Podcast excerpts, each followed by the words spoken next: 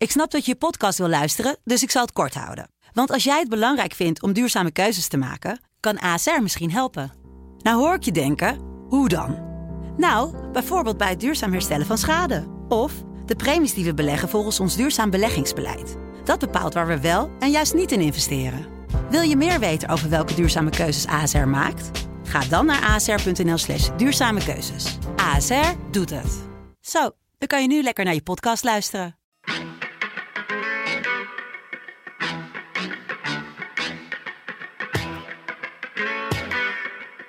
Dit is, dit is het land van Wierde. Een podcast van de Telegraaf met analyses op het nieuws die u elders niet hoort. Met Wierde en Robert Ophorst. Ja, het is donderdag eh, 3 juni en daar zijn we weer. Eh, we gaan het vandaag eh, onder andere hebben over uh, Siewert van Liende en zijn mondkapjesdeal, maar ook de reacties die dat losmaakt. We gaan het hebben over een verhaal, Wiert, wat jij schreef voor de krant over politiek verweeste kiezers die zich in de steek gelaten voelen door... door, door de politiek. door de politiek, ja, om het kort samen te vatten. we hebben natuurlijk ook onze rubriek de, de Woke Awake. Ja. Uh, maar laten we heel even beginnen met Oranje. Want ik vroeg jou uh, vorige week op deze plek of je al een beetje in de Oranje stemming was. Nou, toen was het antwoord nee. Maar ik neem aan dat na de, na de gala-voorstelling van woensdag tegen Schotland. dat je helemaal uh, in de Oranje Nou, en daar werden we helemaal op voorbereid dankzij allerlei Oranje reclames. Hè? Heb je die gezien? De een nog erger dan de andere. Al die BN'ers en Jacques van Gelder en zo. Maar ook al die ex-voetballers die dan in echt hopeloze. Ik vind het ook wel weer iets iets uh, vertederends hebben of zo. Die reclames die hadden ook in 1972 of zo gemaakt kunnen worden, weet je wel. Dan zie je Wim Kieft op zijn boot in de gracht in Amsterdam en zo. Het is allemaal verschrikkelijk. En, um, um, en toen kwam inderdaad die gala-voorstelling van gisteren er nog bij. Maar goed, we moeten niet te veel over voetbal hebben, want dan worden onze luisteraars boos. Maar we moeten ons wel één ding afvragen. Wat is er nou met Frank de Boer aan de hand? Want ja. uh, los van het feit dat Frank de Boer wordt gezien als misschien niet de juiste bondscoach voor, maar daar gaan we, dat, weet, dat weet ik niet. Hè? Ik ben geen expert. Maar ik constateer wel dat, dat daar bij die KNVB en bij Frank de Boer enorm veel dingen misgaan in de communicatie. Hè. Hij heeft dus um, met die spelers heeft hij gewoon niet goed gecommuniceerd over wie er ging afvallen en zo. Nu hadden wij dat verhaal in de krant van uh, Mike Verwij met uh, Jasper Sillissen. Mm -hmm. Die zegt van dat hij woedend is op Frank de Boer omdat hij had dus uh, corona en was geselecteerd. Maar ging er toch vanuit dat hij bij de selectie kon blijven. En toen werd hij op het laatste moment toch weer afgezegd.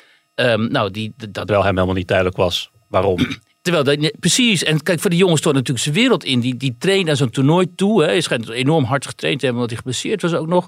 En dan hoopt hij op te schitteren op zo'n toernooi. En dan krijgt hij een belletje van ja, uh, bedankt, voor, bedankt voor je diensten. Mm -hmm. Nou ja, dat op is zich valt er natuurlijk wat voor te zeggen als iemand niet fit zou zijn. Maar er was volgens Silas ook helemaal niks veranderd in de, in de tussentijd. Nee, hij had een beetje, beetje verkoudheidsklachten één dag. Maar hij, was dus, hij is dus super fit, zegt hij. En... Um, uh, ja, en zo moet je niet met, je, met, met die spelers omgaan. Want dat leidt natuurlijk tot, tot verwarring en tot scheve gezichten. En, um, en Frank de Boer die vergeet ook telkens uh, namen van mensen in zijn selectie. Een uh, mooi voorbeeld is, ik wil even naar luisteren. Dumfries kwam een aantal keren, die ja. bezoekt en dan komt hij bijna als een soort rechtsbuiten dan te staan. Ja. Heb, heb je overwogen om bijvoorbeeld daar dan een, een, ja, een, een, een echtere rechtsbuiten neer te zetten? Nou ja, kijk, Quincy Menig uh, zou dat eventueel uh, kunnen natuurlijk, maar... Ja, even voor de voetballiefhebbers, uh, of niet voetballiefhebbers, Quincy Menig, die, die kent niemand. nou ja, in ieder geval Waarschijnlijk bedoelde ik Quincy Promes. ja, eerder ging hij ook al een beetje de mist in met, hij noemde de, de, statistieken op waarvan hij dacht dat het Tony van de Beek was. Prachtige statistieken, ja. maar dat was van Davy Klaassen. Ja, kijk, er ging dus twee dingen fout. Hier heeft hij het over Quincy Menig. Nou, die zit niet bij de selectie, hij bedoelt Quincy Promes. Um, dat is heel vreemd natuurlijk. En inderdaad, toen hem werd gevraagd naar de selectie van Donny van der Beek. Omdat hij helemaal geen wedstrijd heeft gespeeld bij Manchester United, althans bijna niet. Toen zei hij, nee dat klopt niet, want hij heeft 4000 minuten achter zijn naam staan. Maar dat bleek er iets van 2500 te zijn of zo. En want Frank had zijn leesbeeld niet op. En dan, ja, dan ga je toch denken, door wie wordt zo'n organisatie, hè, wie heeft zo'n organisatie dan precies neergezet? Mm. En ook in de afgelopen corona, om het wat breder te trekken, in de afgelopen coronaperiode, waarin bijvoorbeeld onder de jeugd um, een grote um, wens was om regionaal toernooitjes op te zetten. Dus jongeren die niet meer konden voetballen in de amateurs, gewoon kinderen hè, die gewend zijn om elke week te voetballen.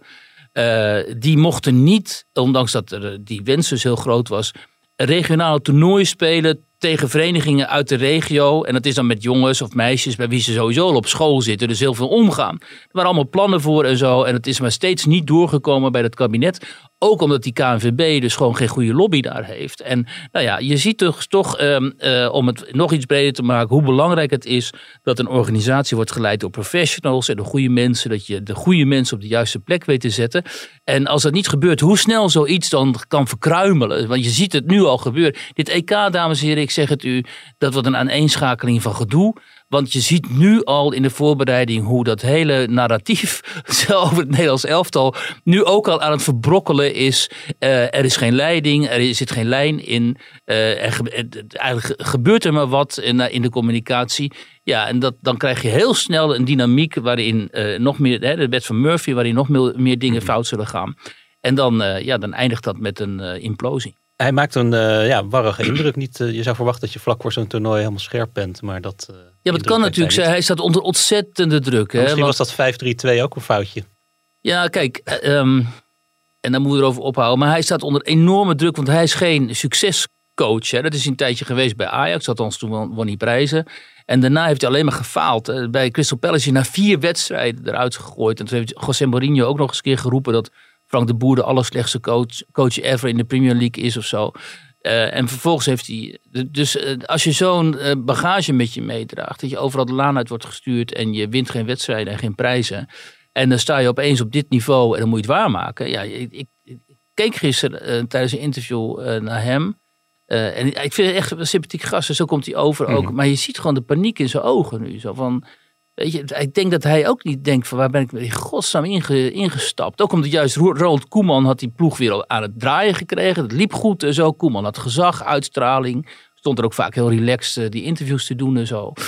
En nu wordt dat, uh, dreigt dat dus helemaal uh, te vergruizen. En ja, ik zou niet graag in zijn schoenen staan. Nee. Hoor. Dus ik hoop heel erg voor hem dat hij het EK gewoon wint. Mm -hmm. met mooi voetbal. Zodat hij dan iedereen ook tegen mij kan zeggen nou ja, tegen mij, alsof hij dit hoort. Dat tegen, tegen, tegen zijn critici kan zeggen van, dan ga rot allemaal op. Ik ga lekker nu op vakantie. Ja. Nou, genoeg over voetbal, maar wie er geen genoeg van kan krijgen, die kan natuurlijk uh, elke vrijdag terecht bij onze voetbalpodcast Kick-Off met Mike Verwijk, uh, Valentijn Dries en uh, Pim CD. Over naar een andere narratief wat uh, verkruimelt. De, implosie van de reputatie van Siebert van Linden. De CDA-prominent, uh, oud-ambtenaar, mediapersoonlijkheid ook.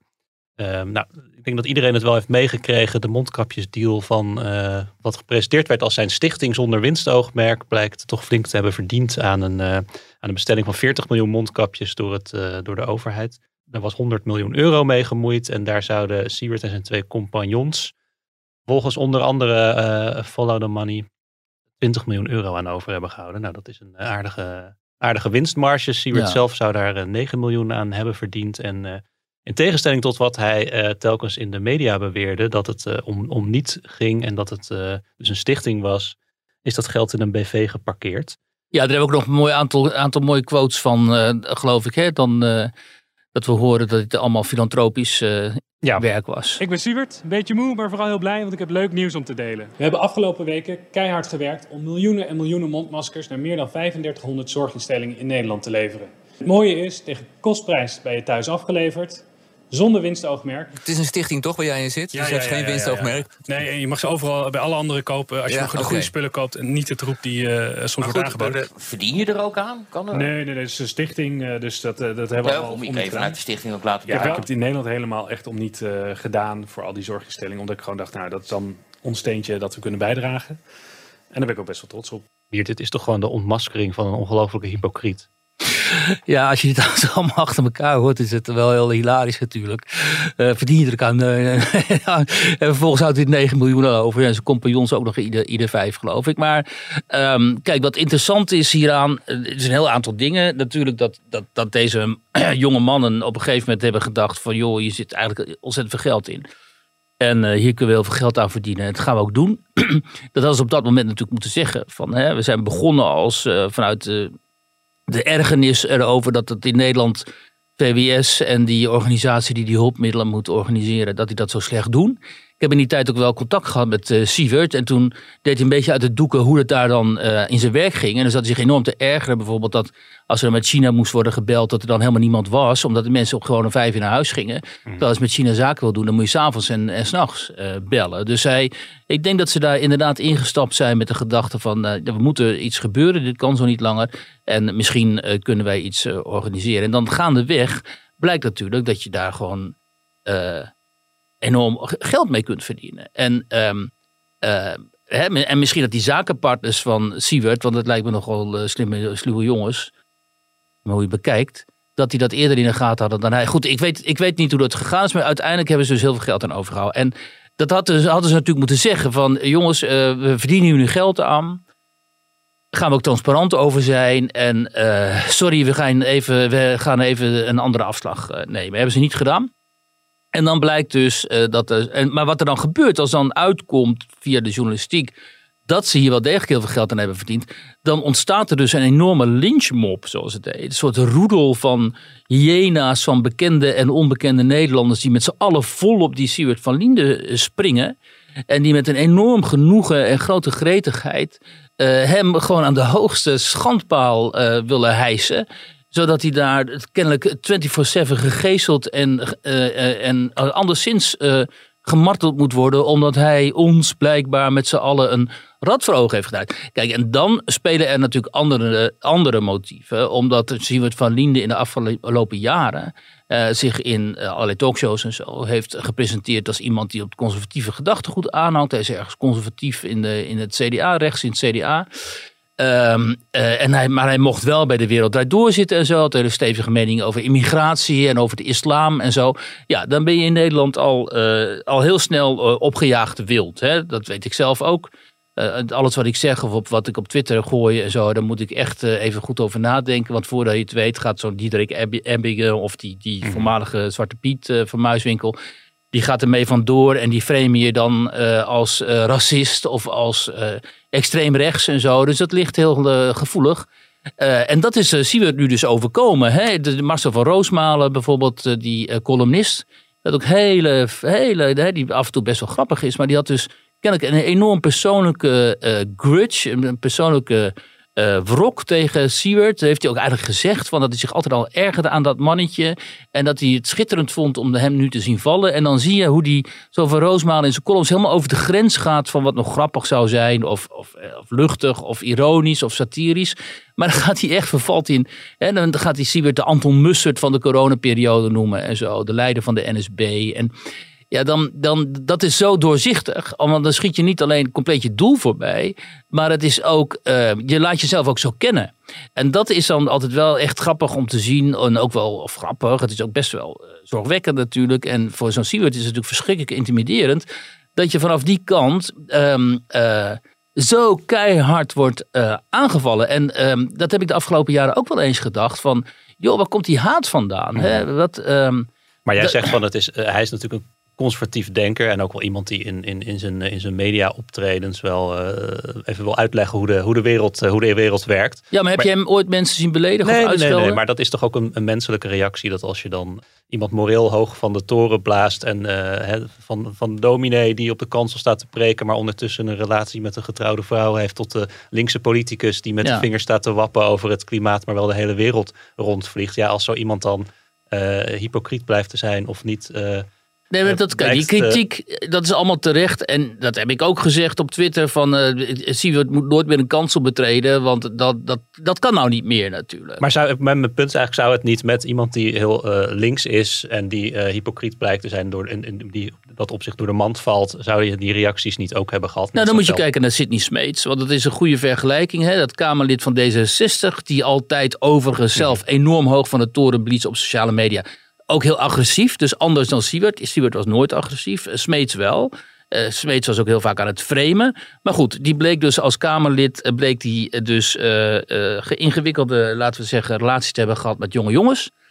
Um, en is toen geslachtofferd. En dat was natuurlijk voor, voor rechts Nederland... dat altijd door Smeets was aangevallen. En, en, en, ja, als onfatsoenlijke mensen. Als onfatsoenlijk, als, niet meer, als onmenselijk als uh, um, fout. Hè, dat vooral moreel fout.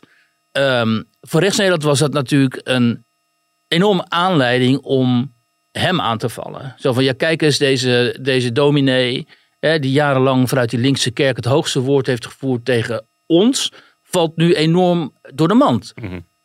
Maar ik heb het toen op een gegeven moment volgens mij voor die Smeets opgenomen, omdat ik het toch wel heel naar vond om te zien dat allerlei eh, DM's, dat zijn direct messages, die hij met jonge jongens had uitgewisseld, dat die jonge jongens, die jonge homoseksuele jongens, dat allemaal online gingen gooien.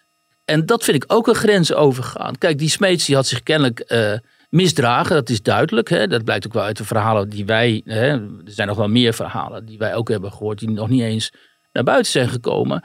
Ehm, eh, dus dat is duidelijk, maar dan ga je, het, het is een grens over als je dat soort eh, berichten gewoon eh, op Twitter gaat zetten. Dat heeft Sander Schimmelpenning een keer gedaan met een app-conversatie met mij. Dan ga je toch vanuit dat als je met elkaar appt, ook al heb je de pest aan elkaar. Hè? Die Schimmelpenning heeft duidelijk de pest aan mij.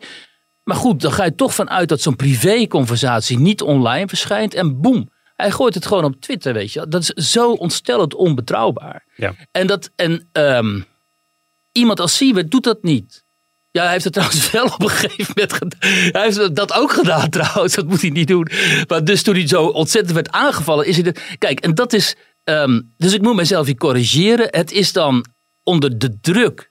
Als jij ziet wat vanaf de andere kant op je afkomt. Hoe geprobeerd wordt om jou onderuit te halen. En hoe jou geprobeerd wordt om jou te pakken. Ook op oneigenlijke gronden en zo. Dan is het heel moeilijk vaak om zelf toch niet die grenzen over te gaan. Zoals die van Roosmalen dan die grenzen overging. Of zoals die jongens die grens met Sidney Smeets overgingen. En zoals Siewert op een gegeven moment wel degelijk ook die grens over is gegaan. Dus dat is dus heel erg ingewikkeld. Dus, ehm, het, het- maar het nare hi- hier is toch die, eh, en het verbazingwekkende ook wel, is eh, die agressie. Ehm, echt, echt de, en ik, ik denk af en toe, hè, ehm, de afgelopen nog, er- jaren. Er vliegt nu, eh lazen wij, zagen wij net op Twitter, een schijnbaar een vliegtuigje boven tussen Amsterdam en Utrecht eh, in de lucht met een, met een spandoek daarachter. eh eh 9 miljoen bedankt Siewert. Dus Ja. daar heeft iemand Ja, geld echt, uitgegeven om het is dat toch de lucht vreemd, joh. Maar het helpt natuurlijk ook niet dat het, deze, deze, deze soap een beetje stand wordt gehouden. Omdat hij de hele tijd zegt van ik kom, kom binnenkort met uitleg, maar dat kan nu nog niet. En ja, die uitleg komt eigenlijk Ja, maar hij heeft natuurlijk geen uitleg. Hij is gewoon zwaar binnengelopen. Dus er, blijft, is wel een soort cliffhanger die, eh, die, die, die, die, maar niet wordt ingelost. Nou ja, dit is natuurlijk net als, als, als eh, hè, de, ja, het is een beetje vergelijkbaar als een politicus die altijd eh, heeft gedaan alsof hij een fantastisch huwelijk had en geweldige kinderen en voorbeeldfamilie en hè, voor het CDA of een andere conservatieve partij. Ik kan me nog een PvdA-campagnefilmpje herinneren. Met een zekere gezin van een zekere lijsttrekker destijds. Ja, maar die ging die vreemd. Ja, die ging Nee, vreemd. nou, dat is uit- uiteindelijk. eh, Had hij andere verhouding, er best ja. overkomen. eh, Ja. eh, ging hij scheiden, maar goed. Kijk, je moet nooit zo moreel hoog van de toren blazen. Want ieder mens is natuurlijk zwak. Hè? En katholieken begrijpen dat geloof ik beter dan wij protestanten. Maar als jij zo hoog van de toren blaast als hè, ik, ik ben het morele geweten van de natie. Dat doet zowel Siewert als ook die muiswinkels en Ebbingers als dat soort types. Die beschouwen zichzelf ook als het morele geweten van, van Nederland. Maar als je dat doet, of Sidney Smeets heet dat, dan moet je dus wel gewoon echt zuiver in de leer zijn. Hè? Dan moet je een beetje een soort SGP-achtige discipline hebben in het ethische bereik. Om jezelf heel veel dingen te ontzeggen, ook als er miljoenen voor jou klaar liggen. Om dan te zeggen, nee, ik heb mij zo eh, geprofileerd. Ik geloof hierin. Ik raak die miljoenen niet aan. Of ik ga ze wel verdienen, maar ik geef ze aan een goed doel of zo. Hè? Maar het is wel belastinggeld natuurlijk wat hij daarop gestreken heeft. Ehm, maar dat is natuurlijk percentage mensen dat daartoe in staat is. Dat is natuurlijk eh, enorm laag. Je kunt niet van iedereen verwachten dat hij een soort Je- Jezus Christus is. Ehm, maar dan, daarom is het ook beter om je niet altijd op die manier, eh, of om je niet zo vaak op die manier te profileren in, eh, in de publieke ruimte. Een, een- een beetje meer nederigheid voor ons allemaal. Ja, eh, eh, daar, komt het, daar komt het wel op neer. Alleen, ehm, als wat ik er nog wel over wil zeggen, is dat eh, de agressiviteit, en of de agressie waarmee in Nederland in, het, in dit soort gevallen eh, wordt gereageerd, daar schrik ik van. Nog, nou, inmiddels niet meer, maar in het begin schrok ik daar echt van. En op een gegeven moment heb ik wel gedacht van, zo, in een, in een, als er een oorlog zou zijn, dan zijn dit de mensen die eh, met, met, met veel plezier hun tegenstanders zullen laten afvoeren. Serieus, op een gegeven moment heb ik begrepen, oh, dus dat was het. Dat zijn die mensen die in een oorlog er plezier in zouden scheppen om hun tegenstanders eh, te vernietigen. Nou, dat, dat is nogal wat. Nu gaan weer mensen zeggen, die, die, die moet zo janken.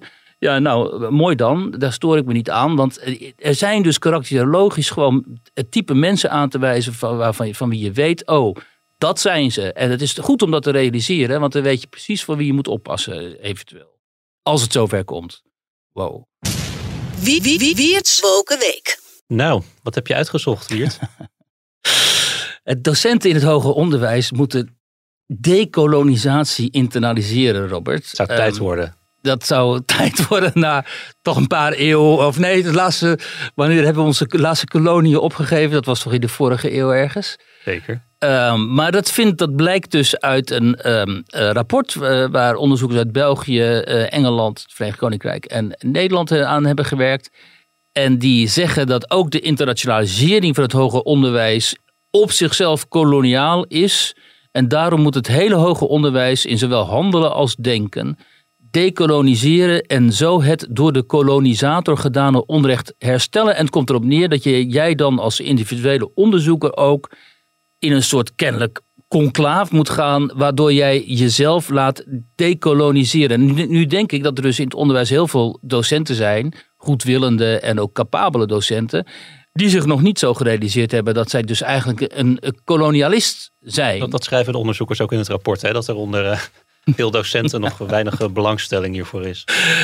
Maar wat moeten we hier nou mee, joh? Want dit is dus zo langzamerhand eh schering en inslag in het onderwijs. Hè? Dat onderwijs, ehm, dat wordt te- steeds meer valt dat in handen van links-activistische types. Die daar binnen kennelijk werken en die daar binnen dat onderwijs een, eh, ehm, een, een grote mond kunnen opzetten. En die vinden dat dus iedere blanke, want daar komt het natuurlijk op neer, vooral blanke mannen, ja, verdacht is en zich schuldig maakt aan, eh, aan eh, eh, eh, white privilege en aan superieur denken over anderen. En dat die mannen allemaal tot de orde moeten worden geroepen. Ehm, het interessante is ook dat ze denken ook echt in Maoïstische termen. Hè. Onder Mao in China had je op een gegeven moment die culturele revolutie. Van jongeren die zich aan, die, die dan zeg maar een soort, soort, eh, soort doorstart van die revolutie eisten. En, eh, de cult, en eh, die begonnen ermee om die oude garde zeg maar, te eh, verwijten dat ze toch, eigenlijk decadent zou zijn en kapitalistisch en zo. En die hebben toen een heel groot aantal mensen eh, gedehumaniseerd. Die moesten in het openbaar boete afleggen. Ze werden ook vermoord en zo. En geslagen en vernederd en noem maar op. Dus een soort in de publieke ruimte, beetje wat nu met Seward gebeurt. In de publieke ruimte werden dus die mensen, zeg maar, ehm, aangepakt. En in dat soort Maoïstisch denken moet iedereen, moeten mensen altijd schuld bekennen. En dat staat hier ook, hè, om tot een ge- gedecoloniseerd curriculum te komen, staat er. Is ook kritische betrokkenheid en openheid over het eigen handelen van leidinggevende, docenten en onderzoekers vereist. Dus ze moeten boete gaan doen. Ze moeten dus aan, aan zelfflagellantie gaan doen, zelfgeesteling. Ze moeten als soort flagellanten in de middeleeuwen waarschijnlijk door die academie gaan lopen en zichzelf geestelen en zeggen: wat zijn wij toch schuldig? Want wij hebben Afrika en het Midden-Oosten en andere delen van de wereld hebben wij gekoloniseerd en zijn we nog altijd schuldig, moeten we ons erover voelen omdat wij eh, dat kennelijk dat koloni- kolonialistische of dat koloniale denken hebben geïnternaliseerd. En ehm, ja, hier schiet je natuurlijk helemaal niks mee op. Je schrikt er alleen maar mensen mee af. Dat merk ik ook in mijn interviews overigens met wetenschappers en academici die ik vaak spreek. Dat eh, de neiging tot zelfcensuur is echt virulent in die beroepsgroep. Mensen zeggen dan dingen off the record die ze niet in de krant willen, omdat ze bang zijn voor hun eh, reputatie en voor hun baan. Dus de, de druk vanuit die activistische kleine groep mensen is enorm. Ehm, en dat kan ook tot hele, hele foute eh, momenten leiden. Bijvoorbeeld eh, hè, wat Geert en Waling, de historicus en opiniemaker, de afgelopen weken aan de kaak stelde. Dat was die banner op het eh, gebouw van de Rijksacademie. Ehm, waar stond Free Palestine from the River to the Sea. En dat is dat, dus Overigens ontkent de academie zelf dat dat laatste gedeelte er ook stond. Volgens hen stond er alleen Free Palestine. Eh, we hebben de foto's gezien. Ja, dat was dan bij eh, het atelier geloof ik. Dat is weer een... En het hoort niet bij, bij de academie of zo. dat zat, zat volgens hen wat genuanceerder in elkaar. Oké, maar los daarvan, de, ze hebben wel een hele bizarre verklaring uitgegeven. Staat ook op hun website. Ze hadden zich in ieder geval niet gerealiseerd waar die slogan aan, aan refereert. Nee, want we moeten even uitleggen. Die refereert dus aan het schoon, schoonmaken, laten we het zo zeggen. Elimineren van, elimineren van de Joden in het gebied wat nu Israël is. En Dus gewoon de Joden de zee indrijven. En uh, op hun website moeten mensen maar eens kijken. staat ook een hele bizarre verklaring over wat zij allemaal willen met het onderwijs. Hè, behalve inclusief zijn en inderdaad uh, niet koloniaal. Willen ze ook alle genders omarmen, geloof ik. En zich inzetten voor LGBTI tot en, tot en met Z. Um, en dan ga je denken, wat dit is dus een academie die aan buitenlandse studenten de mogelijkheid geeft om beter te leren schilderen en beeldhouden en tekenen. Wat heeft dat met politiek te maken? Waarom zijn die onderwijsinstellingen allemaal zo krankzinnig gepolitiseerd? En waarom, als ze gepolitiseerd zijn, wat ze zijn, waarom zijn, zijn ze allemaal links? Ik, er is nooit, je hoort nooit eens conservatief geluid of zo. Zo'n onderwijsinstelling zou nooit zeggen, joh, doe die grenzen dicht, want de immigratie die loopt de pan uit en daardoor kunnen onze, onze jongeren uh, geen woning vinden en zo. Nee, dat hoor je nooit zo. Je hoort altijd grenzen open, iedereen moet binnenkomen, uh, iedereen moet um, panseksueel zijn of binair of weet ik veel, of juist niet binair. En waar bemoei je zich mee? Weet je, laat iedereen zijn eigen leven leiden en zijn eigen politieke opvattingen koesteren. Maar ga je studenten niet uh, een heel schema aan uh, politieke uh, doelen en wensen opdringen. Omdat die, een heel groot deel van die studenten zit er natuurlijk helemaal niet op te wachten. Weet ik ook uit mijn eigen omgeving van jongeren die zeggen van... wat moet ik op een school... Ik wil dingen leren. Ik wil niet uh, horen van een docent of van een uh, bestuur van zo'n onderwijsinstelling op welke partij ik moet stemmen. Of hoe verschrikkelijk Geert Wilders is. Of dat uh, Thierry Baudet eigenlijk zou moeten worden opgepakt en zo, weet je wel. Ja, en, dat, en het gaat dus verder en verder en verder onder invloed van al die, um, van al die, dat, die ideologie die uit de Verenigde Staten komt overwaaien, waar wij het hier ook vaak over hebben gehad. maar goed, wij hebben de Woken Week en we zullen niet aarzelen om hier aandacht aan te blijven besteden en ook om hier kritiek op te leveren, omdat wij vinden, niet alleen ik, uh, dat dit ongepast is in het onderwijs om uh, jonge studenten die nog gevoelig zijn ook voor propaganda, op zo'n manier um, uh, eigenlijk hieraan bloot te stellen aan dit soort radicale opvattingen. In Nederland. We gaan het hebben over een vertrouwenscrisis tussen burgers en de overheid. Daar schreef jij eh, vandaag een, groot stuk over in de krant, in, jouw, in jouw rubriek. Wat is er aan de hand? In de huidige netwerksamenleving is de elite te veel met zichzelf bezig. En daardoor weten, weten kiezers eigenlijk niet meer waar ze het moeten zoeken. Dat is eigenlijk een beetje de, in het korte conclusie, als ik het uh, goed samenvat. Ja, dat is zo. Um, kijk, dat speelt natuurlijk al langer. Alleen dat is in de het afgelopen jaar, misschien ook wel onder druk van de coronacrisis en de hoog oplopende emoties, um, uh, nog veel duidelijker geworden. Maar vooral ook in het geval van de toeslagenaffaire. Uh, hè, met dat rapport uh, over het onrecht wat mensen is aangedaan. Is steeds duidelijker geworden dat er een grote kloof is tussen de bestuurlijke, politieke elite van Nederland en de burgers. Dat wisten we natuurlijk al langer. maar nu, nu dreigt na de verkiezingen. nee, nu, nu twee dingen. Mark Rutte is voor, door analisten en ook wel min of meer door, door mensen binnen zijn eigen omgeving aangewezen als de verpersoonlijking van deze bestuurscultuur. Hè? De Rutte-doctrine die door omzicht werd uh, gemunt, uh, betekent dat je, uh, het, dat, dat je eigenlijk het democratische uh, proces buiten werking stelt door bijvoorbeeld dat de, de, het kabinet de Kamer niet juist heeft geïnformeerd over een aantal zaken, uh, informatie heeft achtergehouden die gevraagd werd, waardoor die Tweede Kamer zijn opdracht om het kabinet te controleren uh, daar niet aan kon voldoen. Nou, dat is gewoon sabotage. Dat is heel ernstig. Hè? We realiseren ons dat inmiddels al niet meer, omdat media schrijft er niet meer zoveel over, enzovoort, enzovoort. Die, die storm is gaan, gaan luwen, wat ik heel slecht vind. Want uh, in, het is heel slecht omdat dit is pure gewoon sabotage geweest van het democratische uh, proces. Nou, Pieter Omtzigt heeft zich daar dat zo aangetrokken. Het CDA-kamerlid dat telkens in het oog van de storm stond. Wat dat betreft, want hij wakkerde dit telkens aan met zijn vragen. Die heeft zich dat zo aangetrokken en die is ook zo aangepakt vanuit zijn eigen omgeving en vanuit het kabinet dat hij inmiddels thuis zit al een hele tijd en nog een aantal maanden thuis moet zitten om op adem te komen. Dus dat gebeurt er als jij dus eist van jongens, we leven in een parlementaire democratie. Ik heb recht op informatie, anders kan ik jullie uh, niet controleren, ook al ben je van mijn partij. Ik moet je kunnen controleren, want daar hebben de burgers uh, recht op, want die kiezen ons. Hè? Wij, worden niet, wij, staan niet boven de burgers en doen wat wij uh, denken dat goed is of slecht is. Jullie zitten daar omdat je gekozen bent door de burgers. Dus jullie moeten controleerbaar zijn. Als je dat niet meer bent, en dat is dus onder Rutte gewoon het geval geweest. Hè, dat, en ik vind het ook zo vreemd dat mensen dat gewoon nu niet meer agenderen omdat hij ook loog. Hij heeft ontzettend veel gelogen. Er werden gewoon informatie achtergehouden. En uiteindelijk, wie zit thuis? Ontzicht. Niet Mark Rutte. Nou, Rutte is bezig met formeren van, eh, het formeren van een nieuw kabinet. Wie schetste onze verbazing? Maar goed, dat is dus de realiteit in dit land. Dat Rutte bezig is nu met het formeren van een nieuw kabinet. Eh, en dan niet eh, op basis van de uitkomst van de verkiezingen van maart. Namelijk een centrum-rechtskabinet. Want dat, hè, de rechtse partijen hebben gewonnen. De, de linkse partijen hebben dramatisch verlies geleden. Als we D66 even niet onder links rekenen. Maar dat doen we niet, want D66 is iets wargs. En wat, wat, wat lezen wij de afgelopen weken?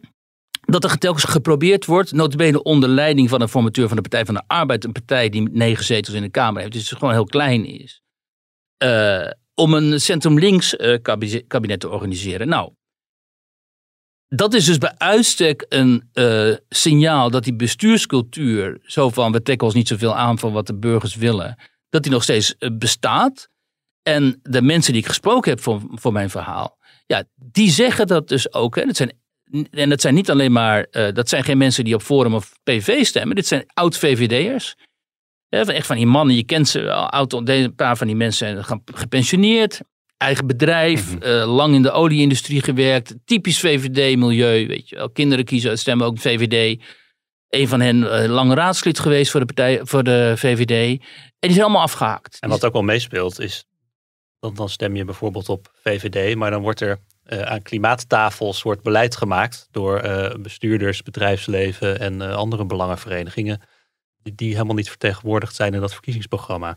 Precies. Een van die mensen die zei: Voor mij was het echt afgelopen met de VVD. toen wij werden geconfronteerd met het klimaatakkoord. Daar was helemaal niet over gestemd. Ons was niks gevraagd aan een aantal klimaattafels met Ed Nijpels.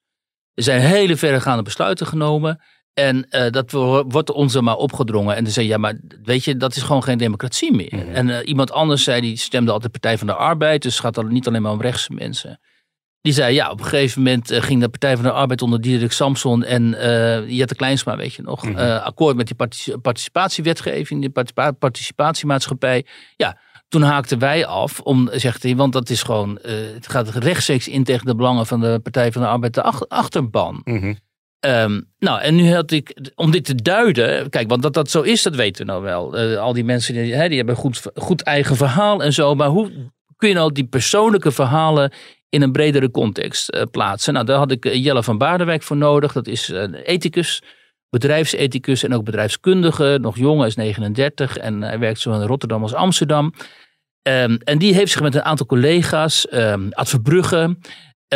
onder andere. Eh, en eh Willeke, nu ben ik even haar achternaam vergeten. Ze heeft ook ooit bij ons in de krant eh, gestaan. Ik zoek het zo wel weer even op.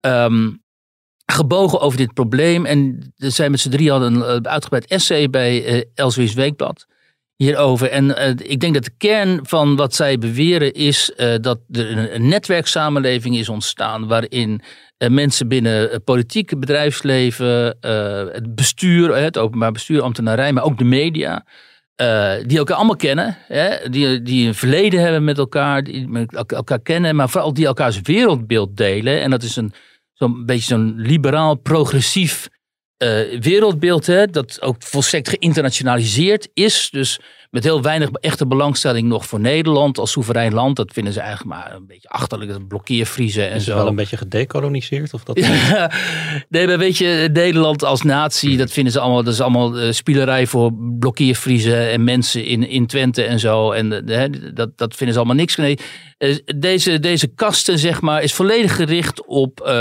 op het buitenland, New York, Brussel, eh, Engeland, eh, hè, niet, nog niet eens op Duitsland Wat ik trouwens. wel want aardig vond in die analyse van Van Baardenwijk, dat hij zegt van ja, voorheen waren dat soort, eh, was dat vertegenwoordigd in de verzuiling. Dus dan had je, ieder had zijn eigen zuil.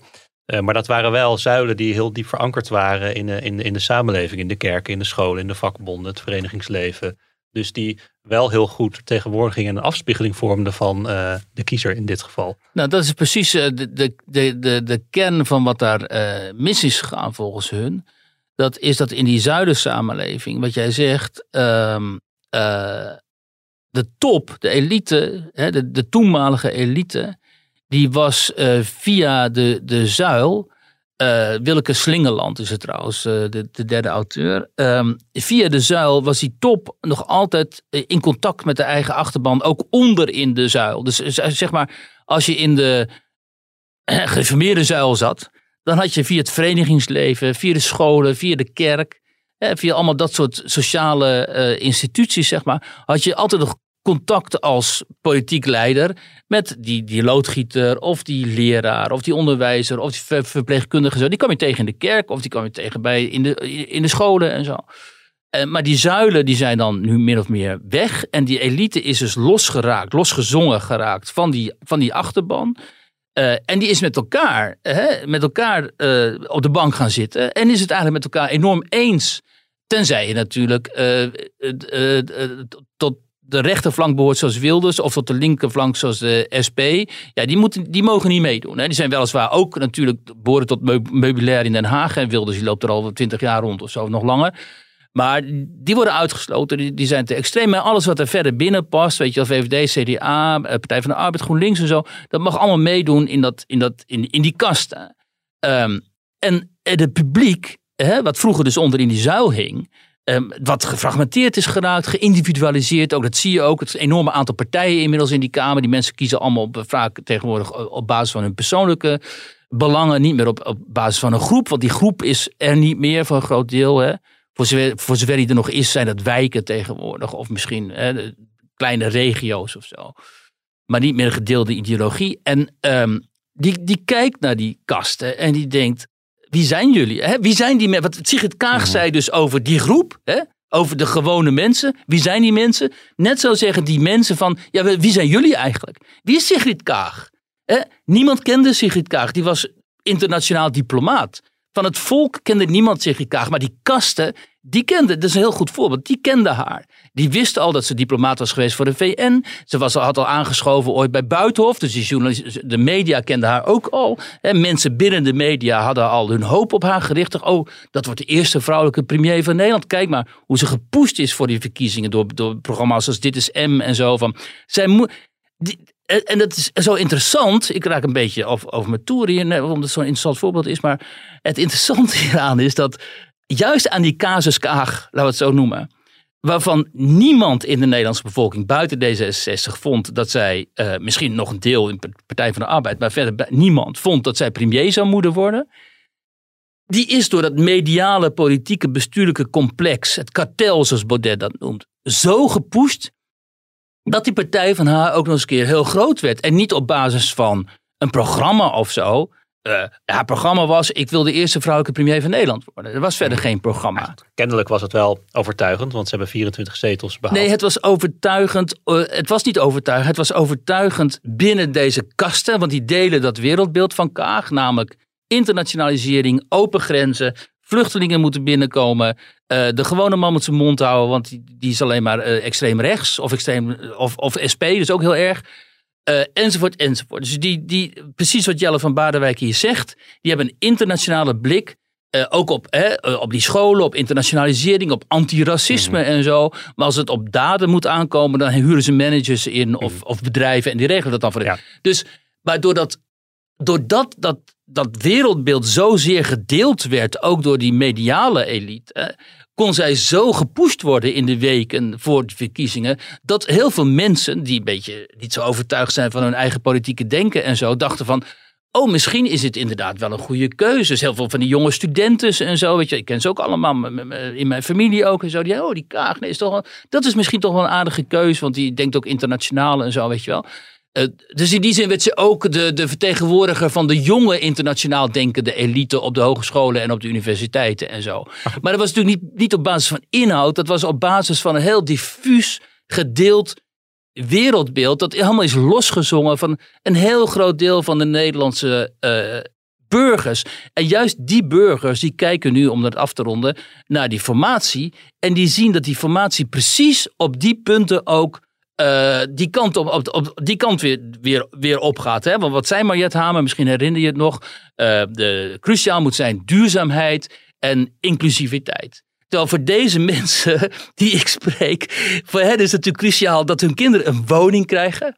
Dat we niet in 2030 hier met weet ik veel hoeveel miljoenen op een veel te klein uh, gebied zitten. Dus dat er wel iets wordt gedaan aan immigratie. Dat hun spaargeld niet wordt opgegeten zometeen. Dat er niet miljarden verdwijnen naar uh, zuidelijke landen. Zogenaamd hulp voor corona. Uh, terwijl dat uh, gewoon verdwijnt in de zakken weer van corrupte ambtenaren en politici daar. De, allemaal dat soort dingen. Die malen niet om inclusiviteit en duurzaamheid. Want duurzaamheid in hun ogen is die afgrijzelijke windturbine bij hun in de tuin. Die allemaal hele mooie lam, zeldzame lammergieren doodmaakt. En die het uh, uitzicht verpest. En die de waarde van hun woning uh, laat dalen. En inclusiviteit uh, zien zij als de drammers van Kik Zwarte Piet. Die vinden dat wij allemaal racisten zijn en dat Zwarte Piet moet worden verboden. Nee, kijk, maar dat die VVD-kiezers teleurgesteld zijn, dat snap ik wel. Want de afgelopen jaren zijn er allerlei heilige VVD-huisjes gesneuveld natuurlijk van de hypotheekrente versobering van de hypotheekrente af tot 130 op de snelwegen. Maar nu is het natuurlijk wel aan Kaag en, uh, en haar uh, partijgenoten om die 24 zetels waar te maken tegenover hun, hun eigen kiezers. Dus we weten natuurlijk nog niet of die mensen die bij deze verkiezing op D66 hebben gestemd straks net zo teleurgesteld zijn als die VVD-kiezers die jij hebt gesproken en die PvdA-kiezers. Nee, maar de, kijk, dat zij probeert om die zetels waar te maken, dat, dat is logisch. Maar de crux zit hier natuurlijk bij het, het liberaal-conservatieve deel van de Nederlandse politiek. Uh, die, en dat, dat bestaat niet meer. En dat is onder Mark Rutte gebeurd. Hè? Ik bedoel, dat deel mm-hmm. had natuurlijk tegen, had nu moeten zeggen, wat, wat Wopke Hoekstra nu begint te zeggen, van ja, luister eens, ga niet mee met GroenLinks of zo. Hè? We, gaan, we, we, kunnen niet in een coalitie gaan zitten met, met GroenLinks, hoe graag je dat ook zou willen. Maar dat, dat moet Rutte natuurlijk zeggen. Wat kunnen we nou doen om deze vertrouwensbreuk te herstellen? Nou, dat kan alleen, op, dat kan alleen als de VVD zich herpakt. En uh, weer ook het conservatieve deel van de potentiële eigen achterban aan gaat spreken.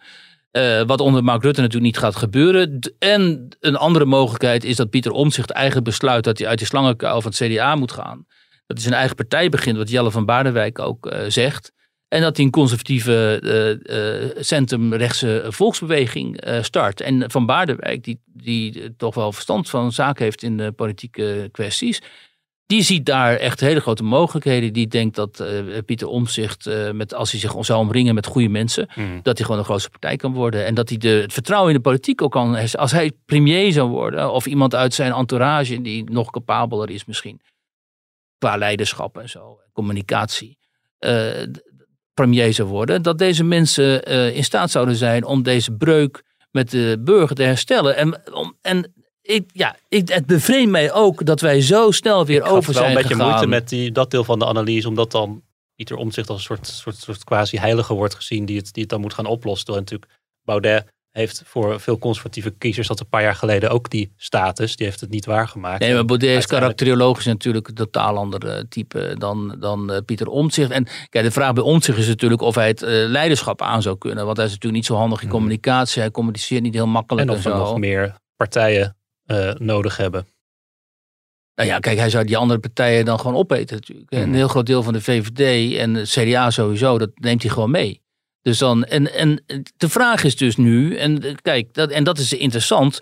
De vraag die nu voor ligt is, gaan we verder met dit, met dit, met dit eeuwige ge, ge, gepolder en uh, geknutsel en gedoe uh, en accepteren we de leugens en alles waarover de afgelopen maanden een aantal mensen zich toch behoorlijk druk heeft gemaakt. En terecht ook.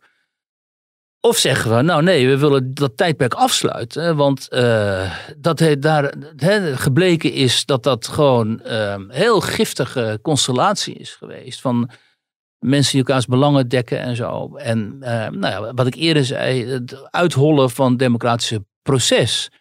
Uh, rekenen we daarmee af en uh, proberen we echte vernieuwing in die politiek. Dus net zoals D66 toen ze ontstonden vonden dat er vernieuwd moest worden. En het sloeg ook enorm aan bij het publiek hè, met Van Mierlo. Zou uh, om zich nu de nieuwe Van Mierlo kunnen worden. Als hij niet overspannen thuis zou blijven zitten. En, en um, ja, je mag het toch ergens wel hopen omdat die politieke klasse in Nederland, wat die hele kasten, eh, die heeft dat nodig. Dat, uh, je ziet het ook, uh, dat, dat, uh, hoe enthousiast er bijvoorbeeld wordt gereageerd op het optreden van mensen als Caroline van der Plas. Of ook Sylvana Simons, hè, nieuwkomers in die Tweede Kamer. Die op een hele andere manier politiek bedrijven. En die toch door een heel groot deel van de, de Nederlandse kiezers wordt dat herkend. Die zeggen nou, verfrissend geluid, fris geluid.